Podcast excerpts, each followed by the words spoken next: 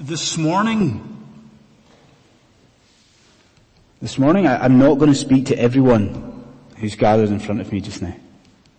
I'm not going to speak to you all. Instead, what I want to do this morning is to address what actually might just be quite a small section of the congregation here. I only want to speak to some of you today. Now, I'm not making any apologies for this at all, because I know that those who are not included in this group will not only understand, but will fully support this decision. Why? Well, because this morning I want to speak to those here who are not trusting in the Lord Jesus Christ for their eternal salvation. This morning I want to speak to you in here today, you who do not love the Lord. Now, who am I thinking about when I say something like that? Who do I mean by this? Well, it could be, I think, you, the visitor to London City Presbyterian Church. Okay, it could be you know, the person who is perhaps passing through London, the person who's maybe never been in this building ever beforehand, and yet, the person who has not yet repented and believed in Jesus. If that's you, this sermon is for you. So it could be you. It could also be you, the regular at London City Presbyterian Church.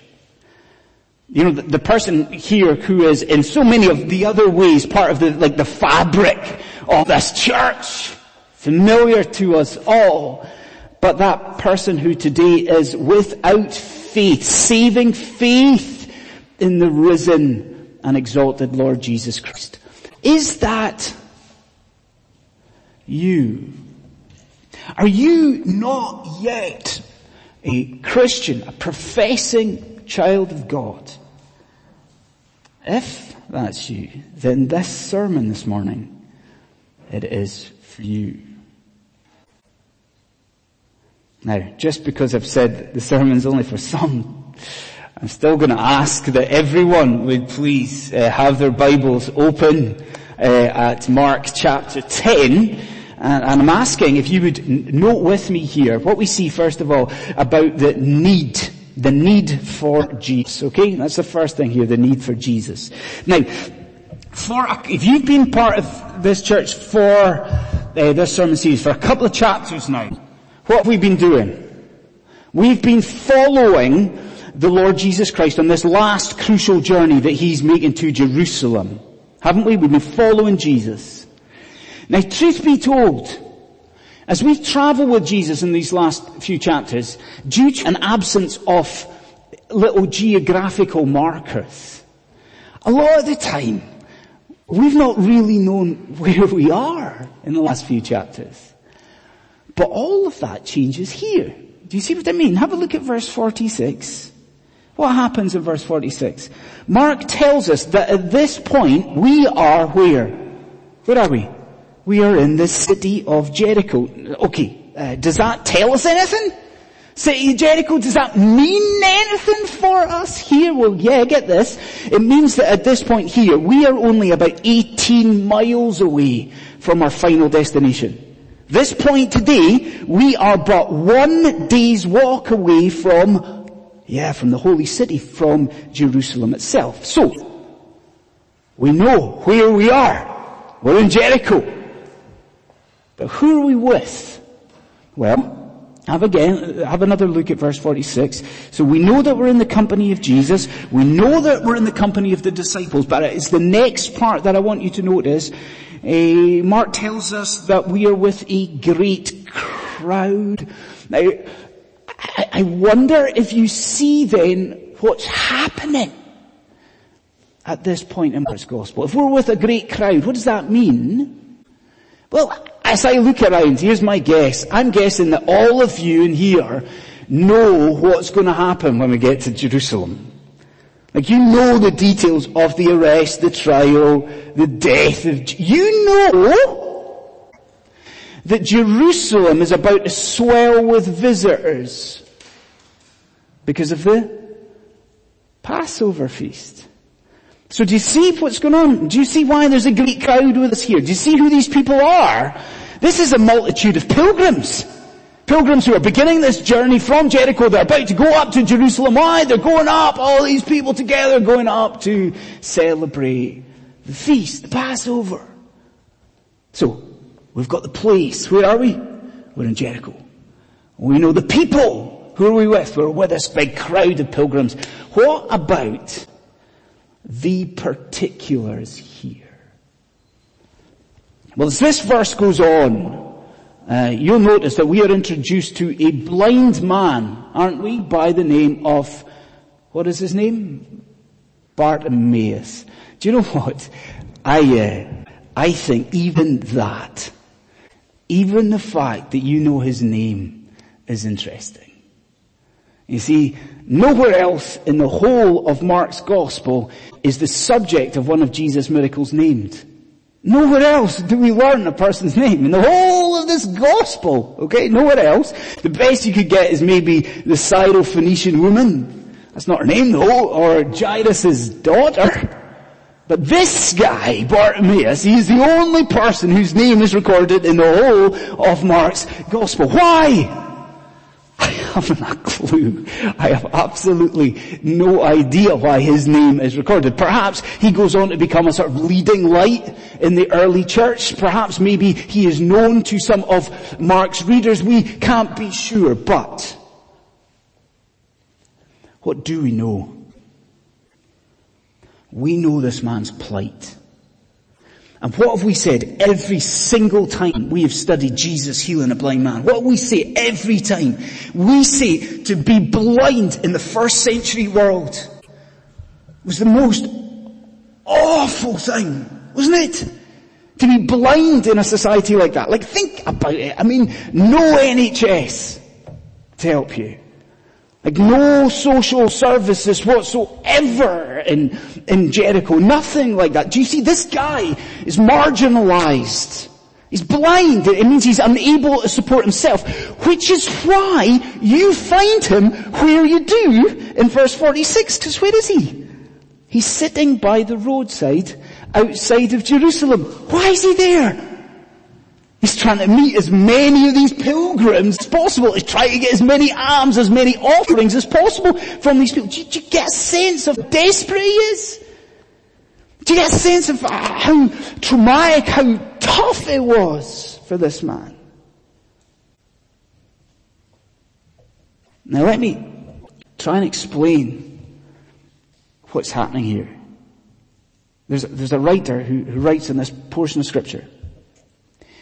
And he says that what you have in front of you just now is an emblem of spiritual things. Do you see what the man's saying? Like, he is saying that in this man Bartimaeus, that Almighty God is teaching you spiritual truths, a spiritual lesson. And what is that? Surely it is that all humanity's starting point before God is that we too are blind.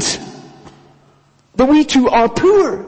Surely the lesson here is that all men everywhere are both in spiritual darkness and spiritual poverty. Isn't that the lesson here? Now if that is true, that's just utterly disastrous, isn't it, for humanity? So how has this happened? Well, I think, as I look around again, I think you probably know exactly how this has happened, don't you? That you have Adam. You have the first man created, and what has he done? You know the story. What has he done, Adam? He has rebelled against God. Now what has that led to? Now think about it like this, that just as a genetic disorder or a genetic deficiency might pass from a parent to a child. What's happened in Eden? The corruption of that first man's character, it has filtered into the life of every subsequent human being. Now, are you listening to what I'm saying to you? I'm saying that every single person in this room just now has inherited something from our parents. What have we inherited? We've inherited a fallen and corrupt nature. Now, to prove this to you, I think I could point you to other parts of the Bible, couldn't I? I could point you to other verses that affirm this, other verses, chapters of God's Word. But I don't think I need even to do that. I can just point you to the outside world. Because you think about this, what do you see when you look to America just now and the political infighting? And what do you see if you look to the attitude towards the homeless in this city, or the attitude to refugees in Europe? Or what do you see when you look at the mounting violence in the Middle East? What do you see? What do you actually see when you look at your own life just now, in honesty, and you look at your own heart? Do you not see a capacity for an evidence of wrongdoing? When you consider the world around, when you consider your own heart, do you not see wickedness, wicked ways, wicked thoughts, wicked actions, right? Now the worst aspect of all of this, now listen, is that our inherited nature, it leaves us separated from God. Do you understand? I'm not just saying this morning that the Bible says you're a bit broken. Doesn't tell us that there's a little bit of a problem. I mean, it tells us that we lead lives that offend the one who's actually created us. We offend God. That humanity stands to face judgment because of that. Do you understand what I'm saying? Who are we like? We're like Bartimaeus. We are unable to see a way back to God. We are incapable of doing anything about it, even if we could see a way back to God. Do you see? Blind. Poor. So are you in this group that I'm addressing this morning? Are you? Do you then begin to understand your need for Jesus? Do you begin to see your need for one who was actually born differently to us? Do you see how it works? Do you see your need for the one who was born as God amongst man? What's the crucial thing here? The one who was born without a corrupt and fallen nature. And the one, because of that, who can actually restore that broken relationship with Almighty God. Do you begin to recognize it? Do you begin to see your need for Christ? Then we have to see, though, if we establish the need for Jesus, we also have to see here the calling to Jesus. So that's our second heading here, the calling to Jesus. And here let me just continue to address those who are unconverted, or shall we say, those who are not born again. And what I'll do is I'll ask you a question. If that's you, what do you think of what has just been said? Now, do you accept this biblical assessment of where you stand? Like, I wonder if you could say with me, if we were to talk afterwards, would you be able to say to me, do you know what? Yes, I accept and know that I am a sinner, and I am a sinner before God. Now, could you say that?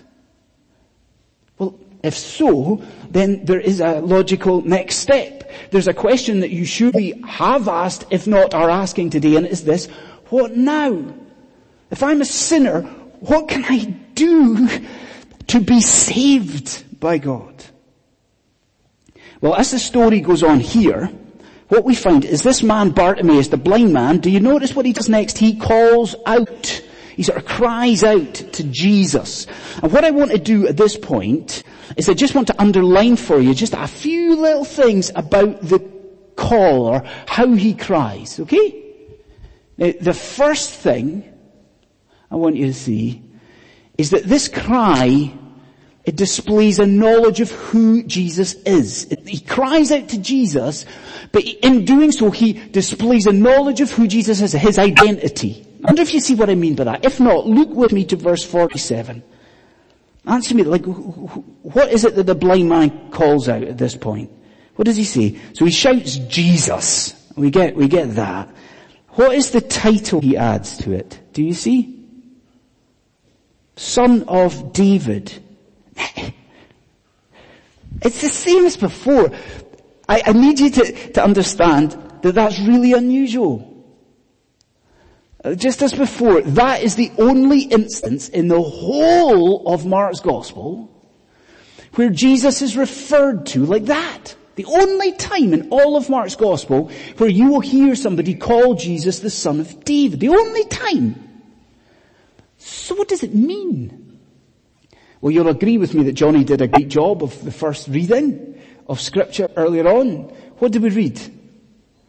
2 Samuel 7. I wonder if you were paying attention for the first reading. Did you see what we were told by God? In 2 Samuel 7, God promises his people, listen to this, a king. But it's a king unlike any other. In 2 Samuel 7, God promises his people an everlasting ruler, an everlasting king. Here's the thing though, where was that king to emerge from? Think about it, from the family line of David. So do you see what's happening in Mark chapter 10? Like Bartimaeus here, sitting on this ground outside the city, he's not calling out to Jesus because he thinks, oh well, there's a chance this guy might be a wonder worker. Why is he calling out to Jesus? Because he understands who Jesus is. He understands this is the Son of David. This man is the Christ. Do you see? He understands who Jesus is. Now, maybe you doubt that. If so, look with me to verse 51 and see the other title he uses here. In verse 51, Bartimaeus comes to Jesus and calls him Rabbi, except he doesn't. Except he calls him Rabboni, which is a term the Jews rarely used of another man. It was a term that the Jews reserved really only to use of God above and to use in prayer. So do you see what's happening to Bartimaeus? Do you see what it is that he recognizes? He looks at Jesus and he understands this man is of God above. He understands this man is the very Messiah of God above. And again, I need to speak to you if you are in this group this morning, these people that I am addressing here today. Are you this morning, are you in the same boat as Bartimaeus? Like, do you know, not only could you affirm, remember what we said earlier on, could you affirm, yes, I'm a sinner? Do you know something of the reality, the severity of your sin? Do you know that? But do you also know something of who Jesus is? If we were to speak afterwards, would you say, well, you know what? Actually, in my heart of hearts, I do know that Jesus is the Son of God. I know that Jesus, the Bible says he's the Messiah. I know that Jesus is the Christ. Could you say that? I hope you understand how close you are then this morning to the very kingdom of God itself. So he cries out and he knows something of who Jesus is, but you've also got to notice the opposition that the cry faces. Do you see what I mean by that? Look at verse 48. Look at this. Look what happens. Verse 48. So Bartimaeus opens his mouth, calls out to Jesus, Son of David, and look what happens immediately. We're told that he is rebuked. People, what is it? Many rebuked him, telling him to be silent. I reckon you can picture the scene quite easily, can't you? All this crowd moving past him. And the poor blind man shouts out, and what happens? The men around him start laughing at the guy, don't they? They're looking at this blind guy sitting there and saying, you know, pipe down. You just be quiet. You're calling out for Jesus. Jesus isn't going to heal you. Jesus isn't going to do anything for you. Don't be ridiculous, Bartimaeus. Be quiet. Silence.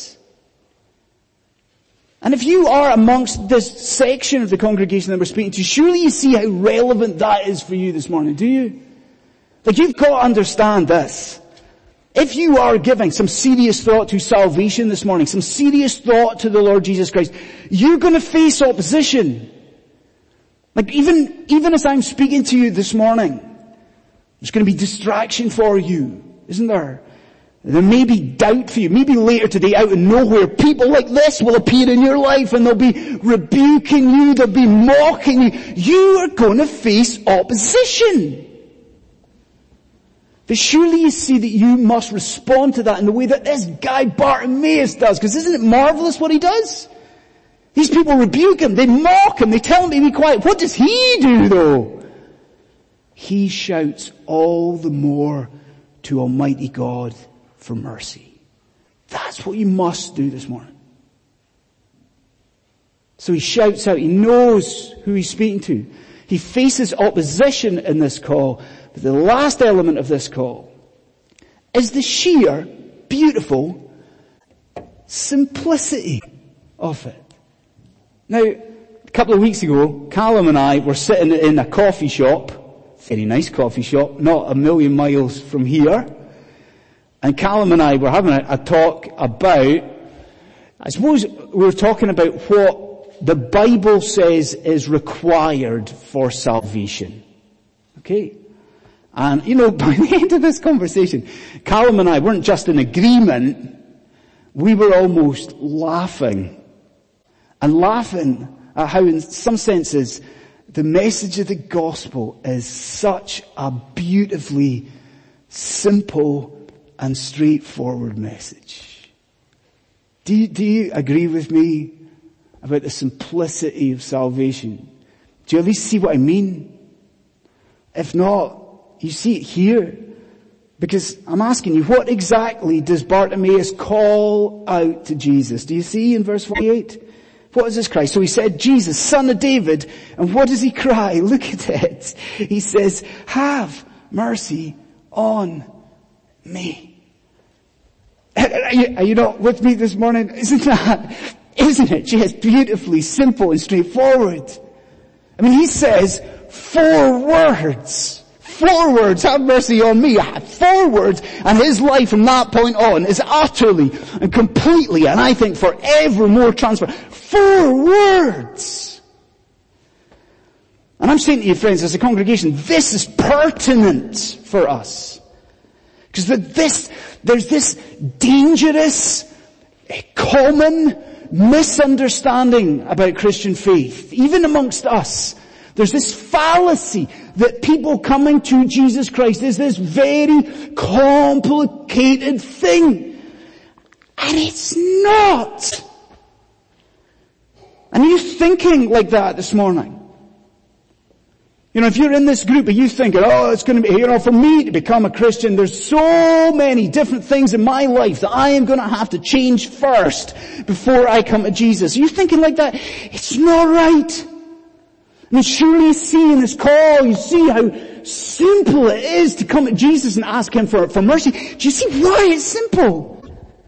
Because Jesus has already done everything needed.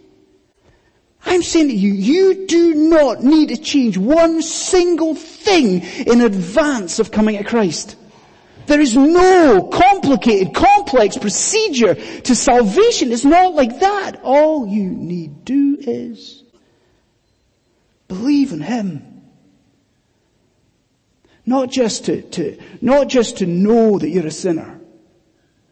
Not just to know that Jesus is the Son of God, but even now to look to him with the eyes of faith.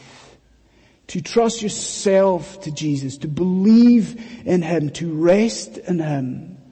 And with Bartimaeus, even in this morning's service, to call out to the Son of God and to call out for mercy.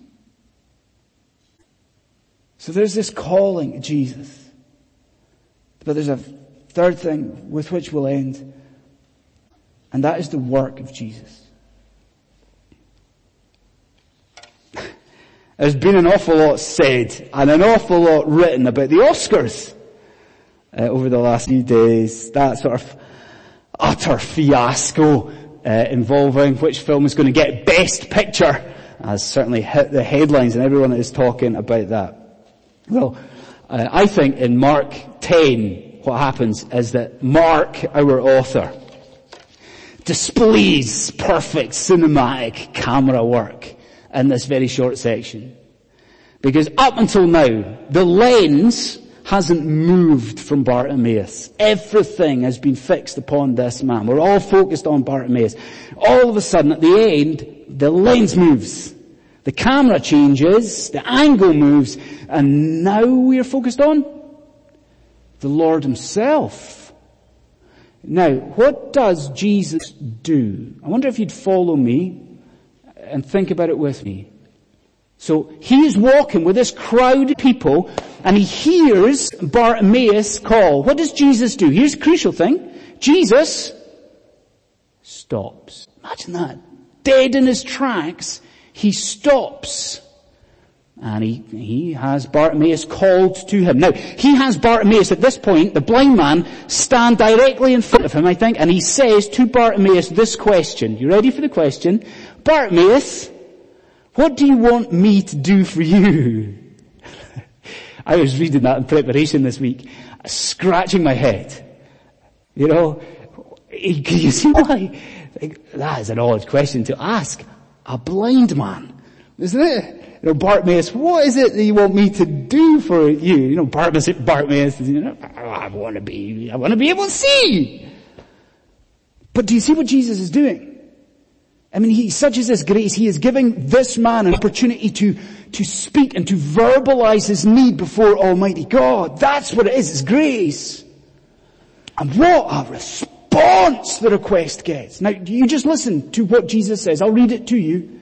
He says to Bartimaeus, he looks at the man, he says, your faith has healed you. Or, now get this, as it could equally be translated, he looks at Bartimaeus at this point, this man that he loves, and he says, Bartimaeus, your faith has saved you.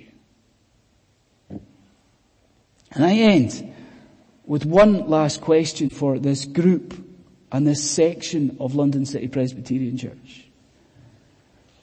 Because I wonder, what do you think is on offer in the gospel of God?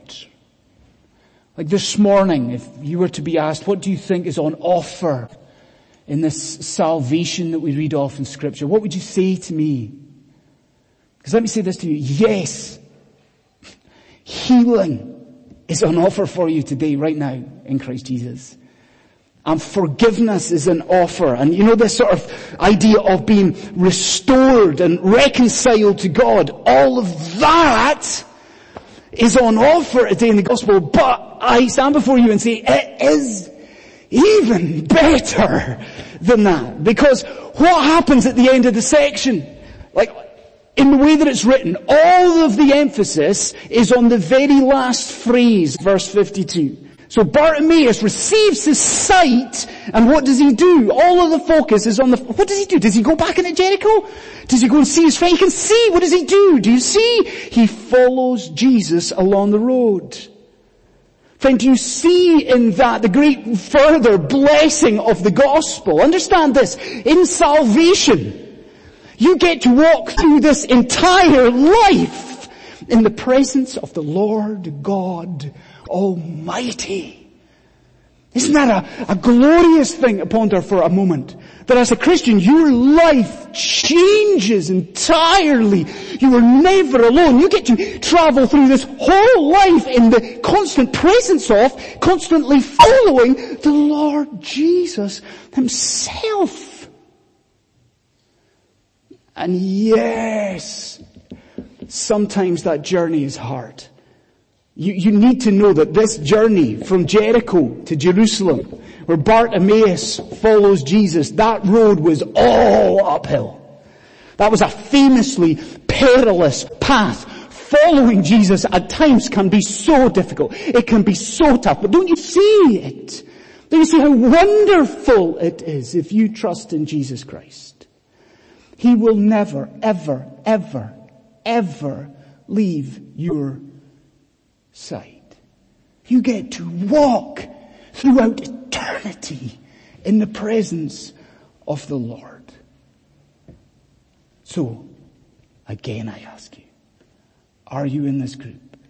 Are you in this section of LCPC? Well, I wonder this. I wonder if what you're reading about is happening just now.